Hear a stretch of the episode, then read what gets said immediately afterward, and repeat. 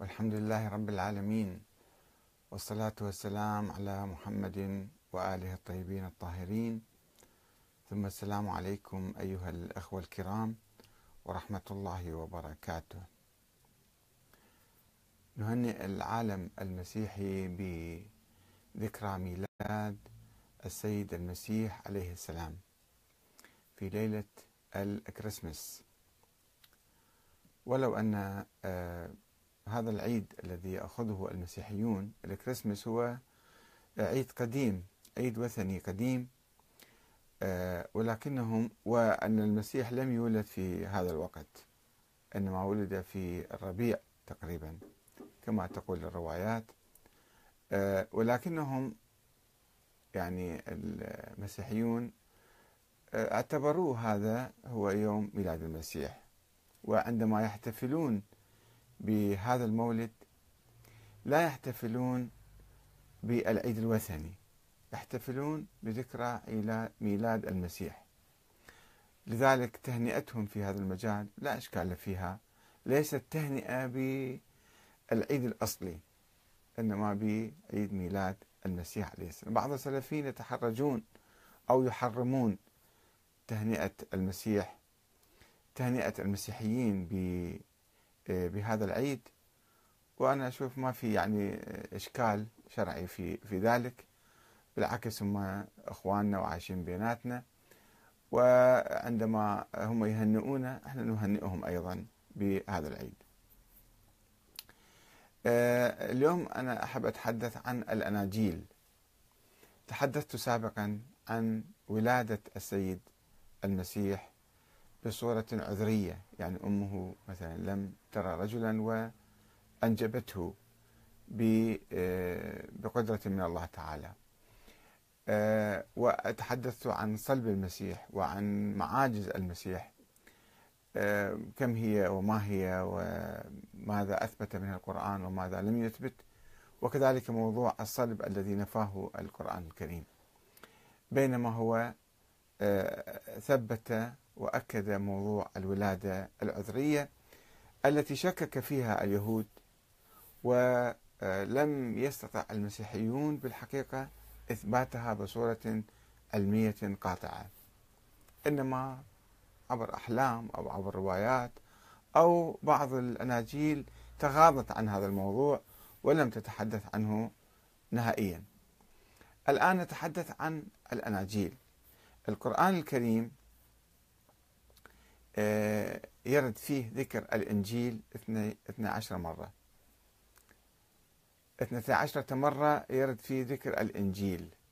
ولم لم أرى في هذه الآيات أي إشارة إلى تحريف الإنجيل. آه، كما مثلا القرآن أشار أو أكد آه، تحريف اليهود للتوراة. ولكن هنا تحدث عن الإنجيل وهكذا. ودعا إلى تطبيق الإنجيل.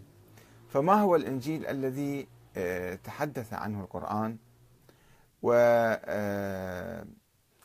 آه، هو الآن؟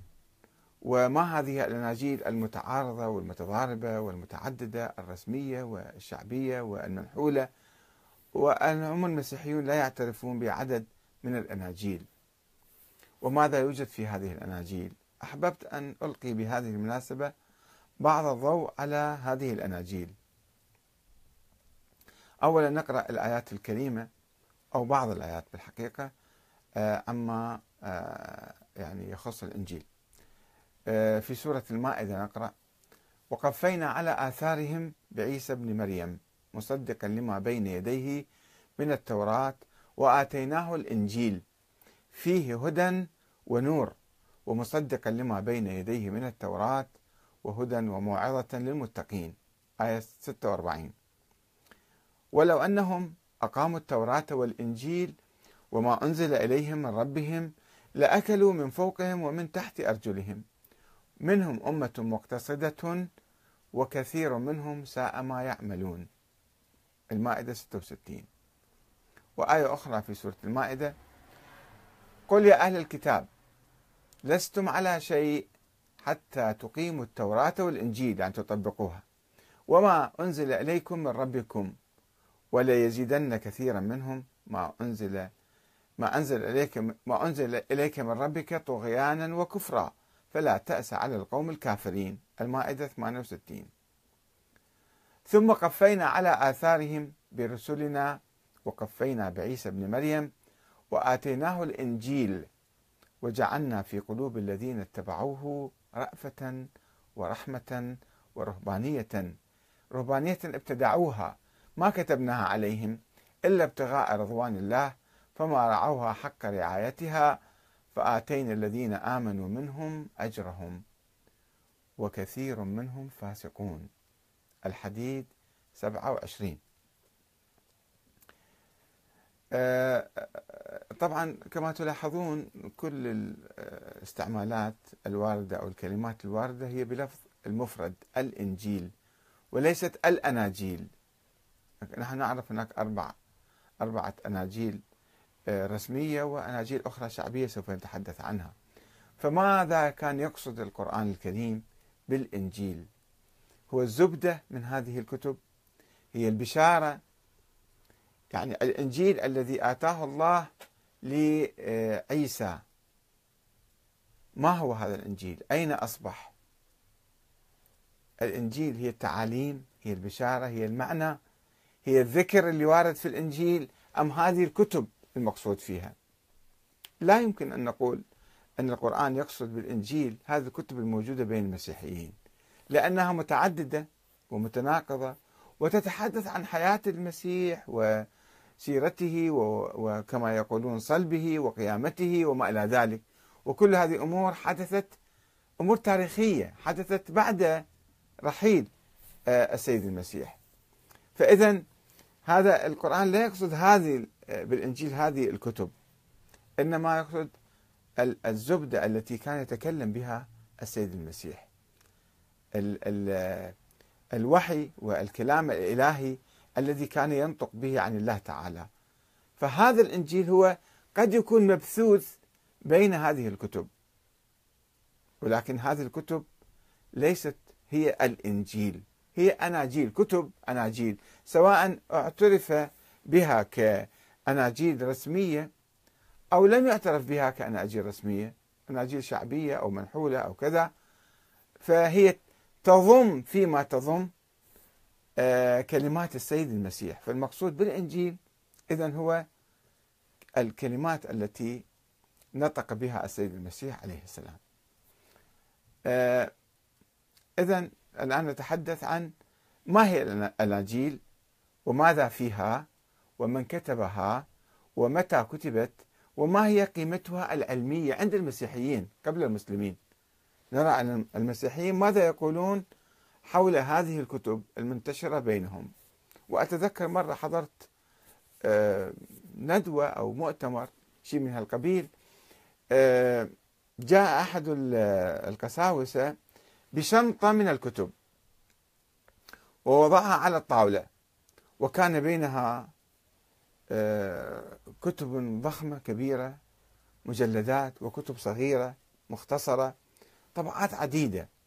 وقال كل هذه هي أناجيل. أيها الصحيح أيها يعني منها صحيح وأيها مثلا مفتعل أو مكتوب. وقال الزبدة نحن آه، نأخذ الزبدة من هذه الكتب. لا نتوقف عند آه، آه، حجم هذه الأناجيل أو مثلا التغيرات والتحريفات الواردة فيها أو الحذف الوارد فيها. نأخذ الزبدة مالتها.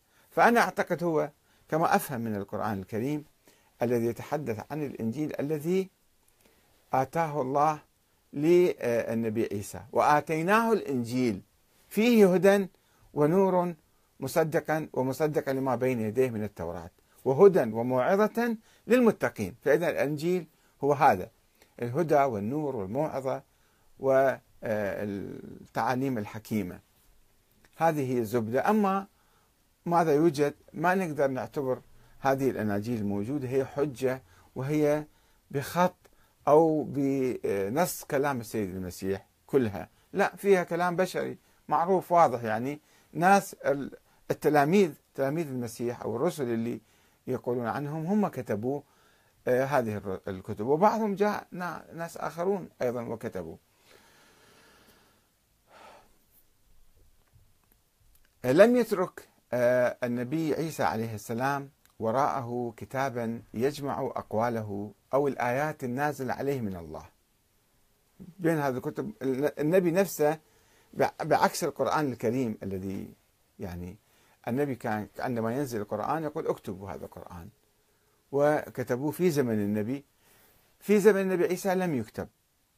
أو لم يردنا شيء مكتوب في زمن السيد المسيح. وإنما هذه الكتب تضم آه، آه، أقوالا متناثرة. جمعها رجال آخرون فيما بعد وأضافوا إليها قصصا عن ولادته ونشأته ومعاجزه وصلبه وقيامته كما يقولون وما إلى ذلك. وقد عرفت بالأناجيل. كلمة الإنجيل تعني البشارة. الأناجيل يعني البشارات. كان يبشر بالسلام والرحمة والمغفرة.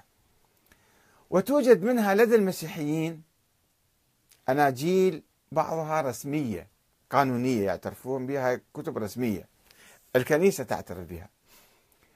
وأخرى توصف بأنها منحولة. هذه المنحولة كانت منتشرة شعبيا ومؤثرة في صياغة العقائد المسيحية في مفاهيم كثير من الأفكار والمفاهيم والعقائد المسيحية هي في الكتب الشعبية ولا توجد في الكتب الرسمية المعترف المعترف بها. الآن خلينا نتعرف على الكتب الرسمية الأناجيل الرسمية هي أربعة. أما الأناجيل الرسمية فهي أربعة. أولا إنجيل مرقس وإنجيل لوقا وإنجيل متى وإنجيل يوحنا. هذه أربعة أناجيل. وقد ظهرت هذه الأناجيل باللغة اليونانية التي كانت لغة الثقافة في ذلك العصر عصر السيد المسيح وبعده. بعد ظهرت آه، بعد رحيل النبي عيسى عليه السلام اللي هو يعني رحل أو المسيحيين افتقدوه وقالوا أنه قام أو صلب أو شيء. ومختلفين طبعا في تاريخ النبي عيسى آه، أصبح نبيا أو دعا لنبوته وأعلن نبوته بعدما أن كان في عمر 30 سنة. وهو كما يقولون يعني اعتقل صلب كما يقول المسيحيون كان عمره 30 أو 33 يعني كل الفترة التي بشر فيها ودعا فيها هي سنة من سنة إلى ثلاث سنوات. غير محددة. التاريخ غير مضبوط. عند المسيحيين أنا أتكلم لكم وليس من عندي. أنه على أي حال فيها الفترة هذه يعني فترة قصيرة جدا اللي هو بشر ودعا آه، إلى الله فيها. وهذه الأناجيل اللي كتبت باللغة اليونانية كتبت بعد رحيل المسيح بأربعين أو خمسين أو ستين سنة حسب الأناجيل. ليس كلها مرة واحدة. ويعتبر إنجيل مرقس أقدم الأناجيل. إذ يعتقد أنه دون نحو عام سبعين ميلادية. يعني بعد النبي عيسى بأربعين سنة. هذا أول كتاب ظهر أول إنجيل ظهر بعد أربعين سنة. إجا واحد كتب مرقس كتب هذا الإنجيل. ولكن قيمته العلمية أقل من بعض الأناجيل الأخرى. هو أقدم واحد ولكن مو كثير معتبر هذا الإنجيل بالنسبة للأناجيل الأخرى. وذلك لأن مرقس لم يكن تلميذا لعيسى ولم يرى ولم يسمع منه مباشرة وإنما إجا كتب ما موجود بين أوساط بين الناس. فأول كتاب كتب من شخص لم يرى ولم يسمع المسيح. سوى أنه رافق تلميذيه بولس وبطرس ذول تلميذين من السيد المسيح هو رافقهم وجمع مما يحكونه جمعه وكتبه صار إنجيل مرقس. هو أقدم ولكنه يعني وثاقته أقل لأنه مو مباشر. وكذلك إنجيل لوقا الذي دونه آه، آه، بعد مرقس بعد حوالي عشر سنين. اجى لوقا هذا كان طبيب أيضا هو دون أن يلتقي المسيح. فاذا آه، إنجيل مرقس وإنجيل لوقا هما أقدم 40 50 سنة ولكنهما آه، مو مباشرين ما ماخذ ما مأخذين ما شايفين السيد المسيح ولا مأخذين من عنده مباشرة. وهذا إنجيل لوقا يسرد حياة المسيح ومماته وقيامته يتحدث عن حياته وكذا. أشياء تاريخية يعني كان يجمعها. فهي كتب تاريخية أقرب إلى أن تكون تاريخية من النص المسيح. وأما كاتبا الإنجيلين الآخرين متى ويوحنا فهما كانا تلميذين مباشرين للسيد المسيح. ولكن كتابتهم إجت بعدين بعد مرقس وبعد لوقا.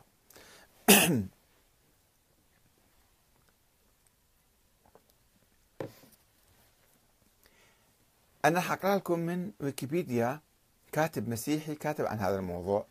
خلينا نقرأ نشوف معلومات قيمة يعني. يقول كاتب مسيحي في ويكيبيديا. ما ذكر اسمه ولكن ذكرت لكم إياه. يقول بعد عام 150 للميلاد يعني مست الحاجة في الكنيسة إلى قاعدة شاملة تضم أو تنظم المؤلفات الدينية حول يسوع. كثير كان مؤلفات مؤلفين حول يسوع. تمهيدا لإدراجها ضمن قانون الكتاب المقدس يعني الشيء اللي معتبر. فكان المعيار المتبع صحة نسبتها إلى الرسل. الرسل التلاميذ اللي كانوا حوالي المسيح. وبرزت الأناجيل الأربعة نظرا لصحة نسبتها إلى الرسل من ناحية ولما تحلت به من صفات تتطابق مع التقليد الشفهي يعني مع الثقافة الشفهية اللي كانت سائدة ومعروفة. هذه الأناجيل تقريبا هي آه، آه، ضمت هذه الثقافة. وأيضا كانت تتطابق مع رسائل بولس التي اعتبرت قبلا أسفارا مقدسة. هاي الرسائل كان يكتبها هي اعتبرت كأنها أسفار مقدسة كأنها هي يعني من واحد من تلميذ المسيح. وحوالي عام 170 كان قانون العهد الجديد قد اكتمل. قد اكتمل. يعني تقريبا صار ثقافة رسمية مكتوبة ومعترف بها. وأضيف إليه سفر أعمال الرسل. غير هاي الكتب آه، أضيف أضيف إليها سفر أعمال الرسل. كمؤلف قانوني أيضا اعتبروه يعني احترموه. لكون مؤلفه هو لوقا. لوقا هو كتب هذا آه، أعمال سفر أعمال الرسل وهو مؤلف الإنجيل الثالث نفسه إنجيل لوقا. ثم ضم إلى القانون لاحقا كتاب آخر اسمه رؤية يوحنا والرسالة إلى العبرانيين اليهود يعني العبرانيين هذا أيضا ضم إلى العهد الجديد يسموه. إضافة إلى رسائل يوحنا الثلاث ورسالتي بطرس عند رسالتين أيضا ضموها لهم فضلا عن رسالة يهوذا ورسالة يعقوب. يعقوب يعتبره أخو المسيح. وذلك بعد نقاشات طويلة حول صحة نسبتها. يعني ذيك الأيام الكنيسة عندما أرادت أن تجمع هذا التراث صار في نقاش وجدل أن هذا صحيح ذاك مو صحيح هذا يطابق ذاك ما يطابق. بعد فترة بعد 100 100 يعني 20 سنة تقريبا بعد المسيح أو 140 سنة جمعوا هالتراث بعد فترة طويلة. وهذه الفاصلة طبعا هم تلقي بظلال من الشك وعدم الثقة المعتبرة. يعني مو نفس الأيام مال السيد المسيح كتبت ونشرت و آه، يعني تأكدوا من عندها.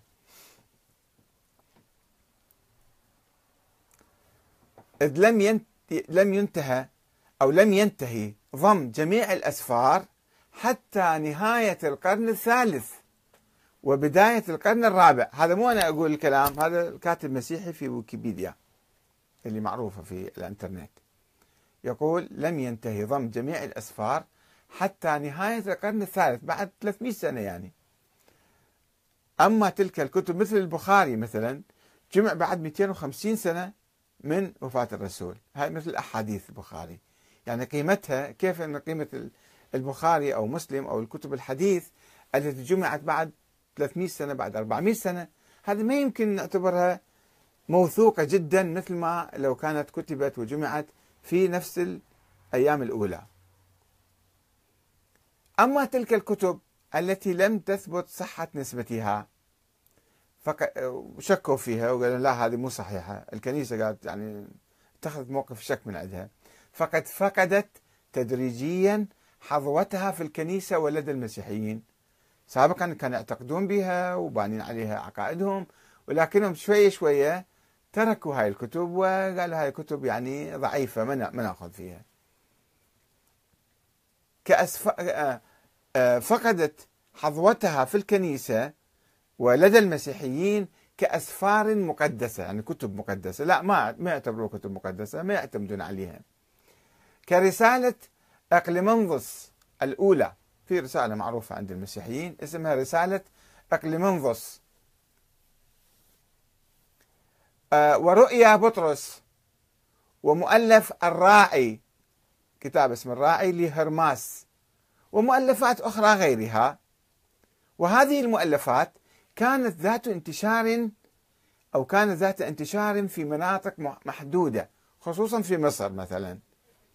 لكنها دعيت عقب رفضها في قانون الكتاب المقدس لما سووا كتاب رسمي للمسيحية وكتب رسمية معترف بها. هذه هذه الكتب اعتبروها منحولة. اعتبروها منحولة والتي تعني باليونانية مخفية يعني هذه مو مشهورة أو مخفية. وذلك لأنه لم يسمح بقراءتها آه، خلال إقامة الشعائر الدينية. حذفوها من الكنيسة. وأمر أن تبقى خفية أو خفية خلالها إلا أنه قد أوصي بقراءتها في بعض الأحوال. لحسن تأثيرها في الحياة المسيحية. فيها بعض الأشياء اللطيفة لا بأس يعني أحيانا يقرأ يقرأوها في حين رفضت يعني بعضها كان في تردد أو في يعني موقف آه، ليس قاطع تجاهها وبعض الكتب الأخرى لا كان في موقع حاسم وقاطع ضدها. في حين رفضت أناجيل مريم إنجيل مريم في كان إنجيل معروف اسمه إنجيل مريم. شلون؟ إنجيل متى وبطرس ولوقا ومرقس كان إنجيل معروف اسمه إنجيل مريم هذا رفض. وإنجيل يعقوب أيضا رفض. إنجيل الطفولة طفولة المسيح يعني أيضا رفض. لكون هذه الكتب أقرب إلى الرؤى أحلام يعني والقصص الشعبية منها إلى الصيغ الواقعية. وإذا تحبون تراجعون هذا النص في ويكيبيديا الأناجيل المنتحلة. اكتبوا الأناجيل المنتحلة شوفوا شنو مكتوب عنها.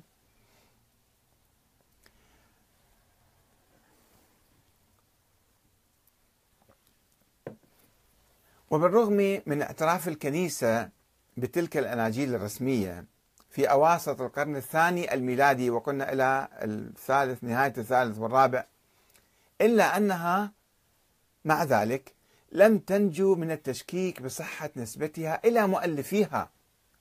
أن هذا الكتاب فعلا كتاب لوقا فعلا كتاب مرقس فعلا كتاب إنجيل يوحنا إنجيل متى أو لا كيف نعرف؟ فاصلة مئات عشرات السنين. إذا لم تكن مئات السنين. أو صحة نسبة ما ورد فيها إلى السيد المسيح. أنه هاي الكتب تتضمن أقوال السيد المسيح. ما نعرف متى قالها وبدقة هل قالها أم لم يقلها. وفيها بعض الكلمات الجدلية مثلا. فصار في كلام أنه فعلا هذه الكتب هي كتب هي تعبر عن السيد المسيح عند المسيحيين في القرون الأولى.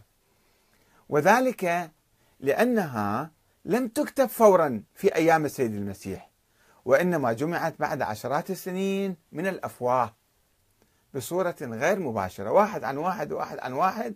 فهنا ما كان في علم رجال يعرفون بالضبط من الراوي ومن الكذا بدون مرسلة يعني كانت بدون آه، حتى سند ما فيها. يقول الباحث فراس السواح وهذا باحث مختص بالمسيحية وعنده كتب بالأديان المختلفة باحث سوري. يقول هناك إجماع بين دارسي العهد الجديد العهد القديم يعني التوراة والعهد الجديد يعني أناجيل هاي الكتب. يقول هناك إجماع بين دارسي العهد الجديد اليوم على أن هذه الأناجيل الأربعة قد عزيت نسبت يعني عزيت إلى أسماء بارزة من تلاميذ يسوع أو من العصر الرسولي بعد تأليفها. مو إلى تلاميذ ذاك العصر أشخاص موجودين في ذلك الزمان. بعد تأليفها بزمان طويل عزيت إلى هؤلاء. وذلك لإضفاء السلطة والمصداقية عليه. أن هذه كتب معتبرة كتب جيدة كتب كذا. كيف الآن عند المسلمين كل ما ورد بالبخاري عند بعض الناس صحيح هذا. كذلك اعتبروا يعني أضفوا الصحة على هذه الكتب. وإن مؤلفيها لم يروا يسوع ولم يسمعوا منه مباشرة بل اعتمدوا على ذكريات ومعلومات غير مباشرة وربما توافرت لهم مجموعة من أقوال يسوع دونها مؤلف مجهول الهوية. لقوا أنه قال المسيح كذا قال المسيح كذا أخذوا الكتاب ومؤلفه مجهول اعتبروه صحيح.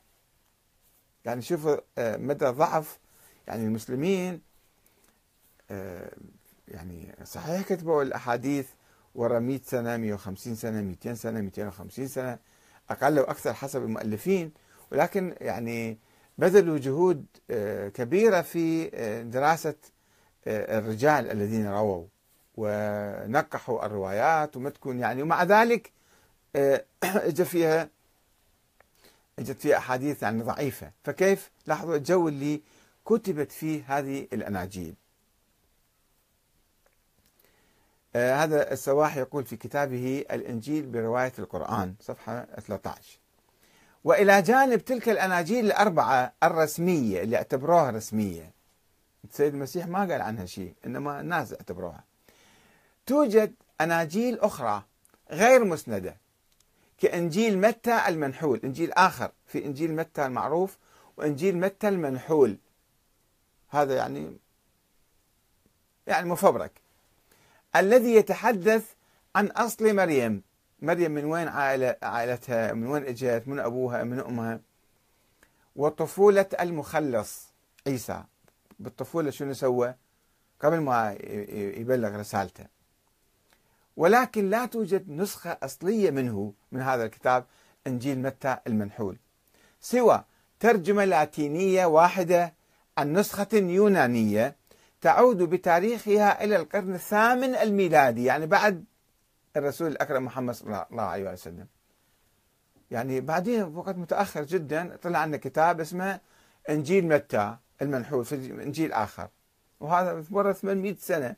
كيف نعتبر أنه هذا صحيح؟ هم المسيحيين ما يعترفون بصحته.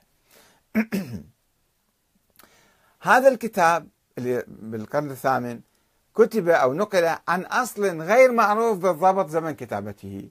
ما معروف هذا منو كتبه وين كتبه ومتى كتبه. فلذلك رفضوه المسيحيين تقريبا.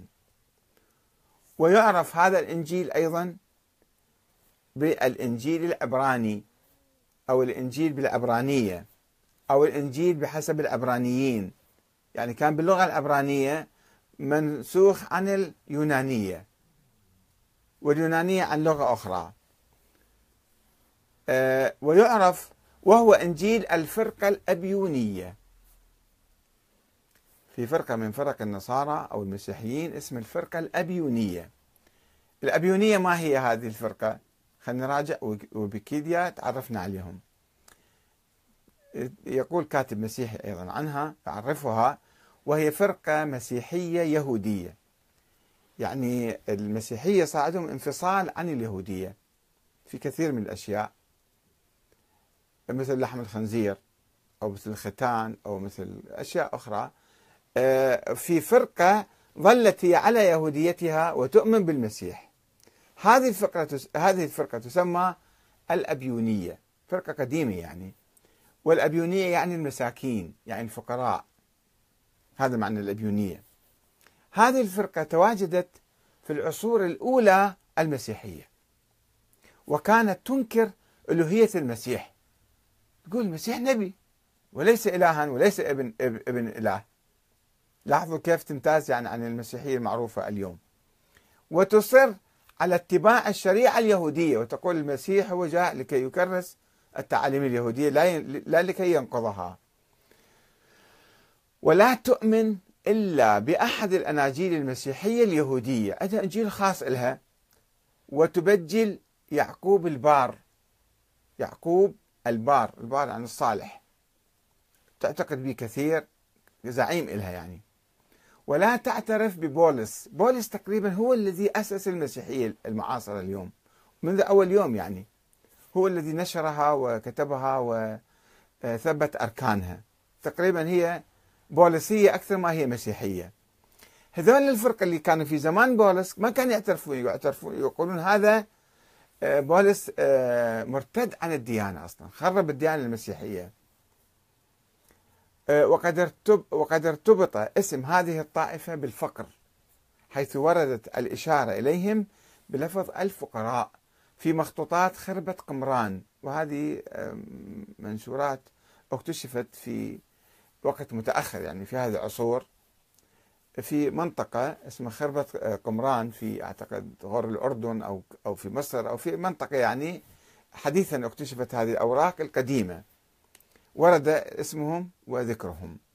واعتبرهم آباء الكنيسة السابقون اللي هم من أتباع بولس اعتبروا هاي الفرقة التي لا تؤمن بالمسيح كإله أو كابن إله. تؤمن النبي عادي كان شخص عادي كان اعتبرهم هراطقة متهودين. وأطلقوا عليهم اسم ناصريون أو نصارى أيضا يمكن نقول عنهم. يعني إن هذول كانوا يسموهم نصارى. لذلك بعض المسيحيين بعض القساوسه المعاصرين الآن يقولون المسيحية غير النصرانية. النصرانية فرقة خاصة فقط اللي هي الفرقة الأبيونية الفقراء المساكين. أما بقية المسيحيين فهم مسيحيون وليسوا نصارى فيرفضون كلمة نصارى. رغم أنه آه، حتى يعني هم يعترفون أنه قبل ألف سنة 1400 سنة كلمة نصارى كانت تشمل كل الفرق المسيحية. ولكن هؤلاء يريدون أن يحصروا الاسم فقط في الفرقة الأبيونية. هؤلاء هم النصارى ونحن مسيحيون غير نصارى. والتفريق في غير محلة وليس دقيقا في نظري. هذا الإنجيل اللي هم يعتقدون فيه إنجيل يعقوب. وربما كان إنجيل يعقوب اللي ما يعترفون فيه المسيحيين الآن أقدم من إنجيل مرقس وأقرب الأناجيل إلى عهد المسيح. مرقس كتبه بعد أربعين سنة بعد المسيح. بينما هذا يعقوب كان في بيت المسيح. فهو يعزى هذا الكتاب يعزى. هسه ما نعرف ما عندنا يعني آه، طريقة حتى نتأكد فيه مية بالمية أنه هذا كان من يعقوب ومن بس القصص اللي يرويها والمواضيع اللي فيه توحي بأنه كتب في ذلك في ذلك الزمان. يعني من أوائل الكتب. فهو يعزى إلى يعقوب أخي الرب كما يسمونه. يعني عيسى عليه السلام يقولون هو الرب وهذا أخو الرب. وهو هذا يعقوب ابن يوسف النجار. يوسف النجار الذي كانت مريم في عهدته هو كافلها و يعتني بها وكانت خطيبته وهو كان رجل كبير طبعا وهذه بنت صغيرة والكنيسة اليهودية يعني آه، علماء اليهود أوكلوا.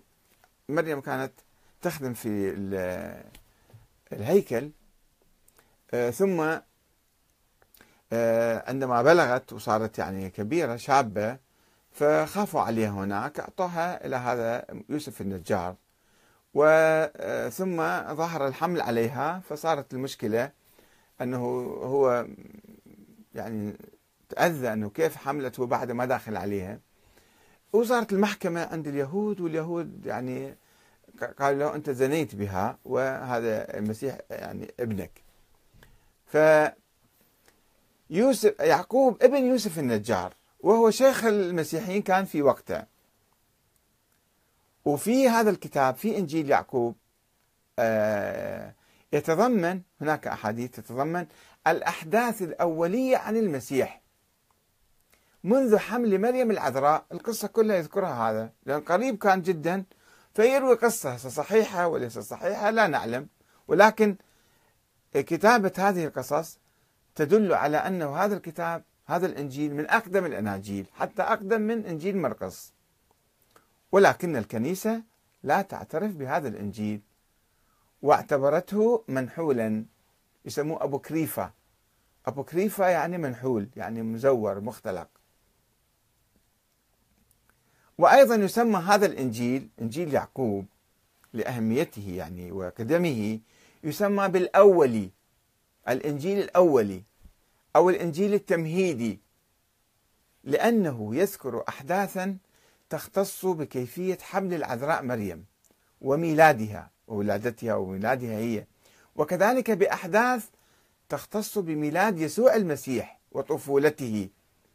ولم تذكر في الأناجيل القانونية هذه التفاصيل خاصة إنجيل متى وإنجيل لوقا. أصلا ما فيها القصص هذه.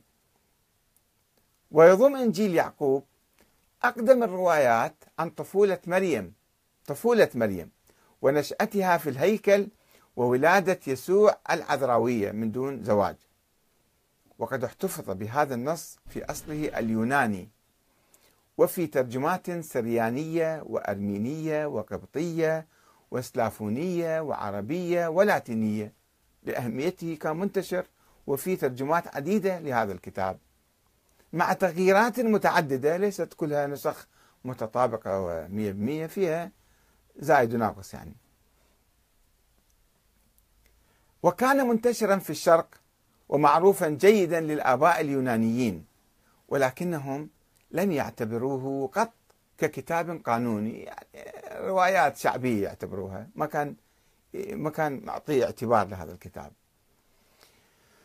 وقد حرمه في الكنيسة الغربية البابوات ديد, ديد مسوس. ديد مسوس اللي كانت 382 توفى.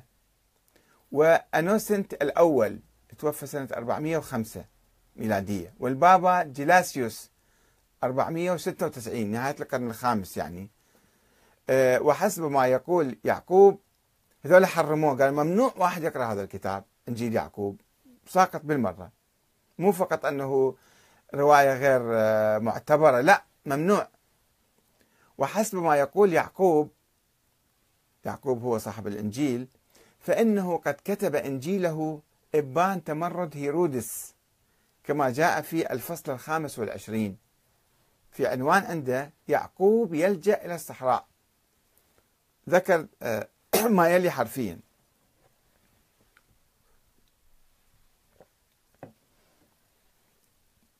قال أنا يعقوب الذي كتب هذه القصة لجأت إلى الصحراء.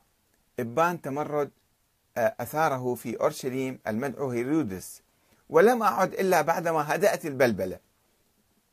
إنني أحمد الله الذي منحني مهمة كتابة هذه القصة قصة المسيح يعني. لتكن النعمة مع الذين يخشون سيدنا يسوع المسيح الذي له المجد والقوة مع الأب الأبدي والروح القدس. والروح القدس المحيي. الآن ودائما وإلى أبد الآبدين آمين. هذا النص موجود في موقع الأنبا تكلا أحد القساوسة المعاصرين المصريين. في موقعه والموقع موجود عندكم هنا. فطبعا هنا تلاحظون أيضا هو الفرقة الأبيونية كانت تعتقد أن المسيح آه، نبي شخص عادي وليس إلها وليس ابن إله. ويعتقدون حتى بولادته بصورة عادية. ابن السيد آه، يوسف النجار يقولون لا حتى لا يعترفون بأنه من السماء اجى نزل عليها جبرائيل وكذا هذه أيضا ما يعترفون فيها. بينما هنا في هذا النص ما نعرف مدى دقة هذا النص لأنه كتاب كان آه، يعني محرم وممنوع وسري وشعبي أساسا وغير موثق. فممكن واحد يزيد به وينقص به فما يمكن نعتمد عليه على ما ورد فيه بأنه يعبر عن يعقوب حتى. ويعقوب إذا كان مرتبط بالفرقة الأبيونية الفقراء المساكين فما هو ما كان حسب الروايات الجاية عن تاريخ هؤلاء وفكرهم لم يكونوا يعتقدون أن المسيح مع الأب الأبدي والروح القدس. هذه أفكار يمكن بعدين داخلة فيه أيضا. على أي حال هاي قصة إنجيل يعقوب. إنجيل يعقوب أخي الرب كما يسمونه. وهناك أناجيل أخرى أقل شأنا وأكثر ضعفا مثل إنجيل توما الإسرائيلي. هذا عنوانه. المكتوب في القرن الخامس الميلادي. ولكنه يعتمد على نص سرياني أقدم منه. لا يعرف تاريخه. فالنص موجود ما نعرف مكتوب بالقرن الرابع الثالث الثاني الأول ما نعرف. وكذلك أيضا إنجيل آخر غير معترف به اسمه إنجيل الطفولة العربي المترجم عن السريانية الذي يعتمد على إنجيل يعقوب وإنجيل متى المنحول وإنجيل توما الإسرائيلي. هو ماخذ من مجموعة أناجيل ومؤلفة بشكل مستقل مما يحتمل كتابته في زمن متأخر. وبعد هناك إنجيل آخر اسمه إنجيل ميلاد مريم. الذي كتب أولا باللاتينية حوالي سنة 800 ميلادية يعني في زمن الإسلام. وإن كان البعض يرى أن استخدامه بدأ في القرن السادس قبل الإسلام يعني.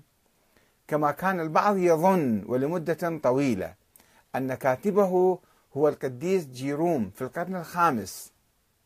ويعتمد في رواياته هذا الإنجيل على نفس الأفكار والخطوط الموجودة في الجزء الأول من الكتاب الأبوكريفي يعني الكتاب المنحول المسمى بإنجيل متى. إنجيل متى غير هذا الرسمي إنجيل آخر إنجيل متى المنحول. ويوجد نص هذا الكتاب في موقع الأنبا تكلا هيمانوت. وعلى الإنترنت بس تكتبون هاي الكلمات تحصلون هذا الإنجيل. فاذا هذه الأناجيل بعضها رسمي اعترفت به الكنيسة بعد 150 سنة 200 300 سنة وبعضها كتب كانت منتشرة آه، لم تعتبر لأنها آه، برواية ضعيفة وما فيها سند وكتب شعبية. وتعرفون ذيك الأيام الكتابه مو يعني سهلة ومنتشرة بين كل الناس وربما كانت مكتومة أو محرمة أو محاربة فأكثر صار فيها تلاعب. واساسا كل هذه الأناجيل هي ليست أناجيل رسمية مثل القرآن الكريم اللي هو نص ما تلفظ به النبي محمد عن الوحي من الله تعالى. لا مو مثل ما القرآن الكريم آه، يعني اجى نصه وسجل وكتب بدقة. هذه الأناجيل كلها حتى الرسمية الأربعة كما يبدو واضحا من كتابتها هي أناجيل آه، تاريخية. إجوا ناس كتبوها بعد 40 50 60 سنة أو أكثر. ونسبت إلى بعضهم وربما كتبت في وقت متأخر أو غيرت وبدلت وأضيف منها وأضيف إليها ونقص منها. كل هذه احتمالات واردة. وهذا باعتراف المسيحيين وليس أنا نقلت لكم الصورة كما هي من مواقع مسيحية حتى عديدة زرتها وكتب قرأتها في هذا المجال. ولكن الزبدة هي الموعظة والدعوة إلى عبادة الله وتوحيد الله وتقوى الله والإحسان إلى الناس ويعني الأمور التعاليم النبوية اللي موجودة عند كل الأنبياء. هذه هي زبدة آه، الإنجيل. وعندما يتحدث القرآن عن الإنجيل بكل احترام وتقدير لا يتحدث عن هذه الأناجيل فيقول أنها محرفة. لا هو يقصد اللباب والجوهر وزبدة هذه الأناجيل والتعاليم الأصلية التي آه، ألقاها الله إلى النبي عيسى عليه السلام. فإذا هذه فكرة موجزة عن الأناجيل وتاريخها وتاريخ كتابتها وماذا يوجد فيها آه، طبعا ما بحثنا كثير في هالنقطة في ماذا يوجد فيها بالتفصيل إنما حول كتابتها ومن كتبها وكيف كتبت ومن يعترف بها ومن لا يعترف بها. تعطينا فكرة عن نشوء العقيدة المسيحية. لذلك آه، ترون أن كثيرا من المسيحيين وعلماء المسيحية لا يعتمدون على هذه الكتب في تبني ولذلك قد يقولون فكرة وقد ينقضوها قد يقبلوها أو لا يقبلوها. ليست حجة عليهم. لا يعتبرون كل ما ورد في هذه في هذه الأناجيل حجة مطلقة وصحيحة وثابتة 100% إنما يسعون إلى فكر تقريبي إلى تقرب من آه، السيد المسيح والانتظار آه، انتظاره لكي يعود إلى هذه الحياة مرة أخرى ويحكم بين الناس كما يعتقدون. والسلام عليكم ورحمة الله وبركاته. ومرة أخرى نقدم تهانينا إلى الأخوة المسيحيين في العالم المسيحي بميلاد السيد المسيح ونأمل أن يكون مناسبة للسلام والمحبة والأخوة بين جميع المؤمنين. والسلام عليكم ورحمة الله وبركاته.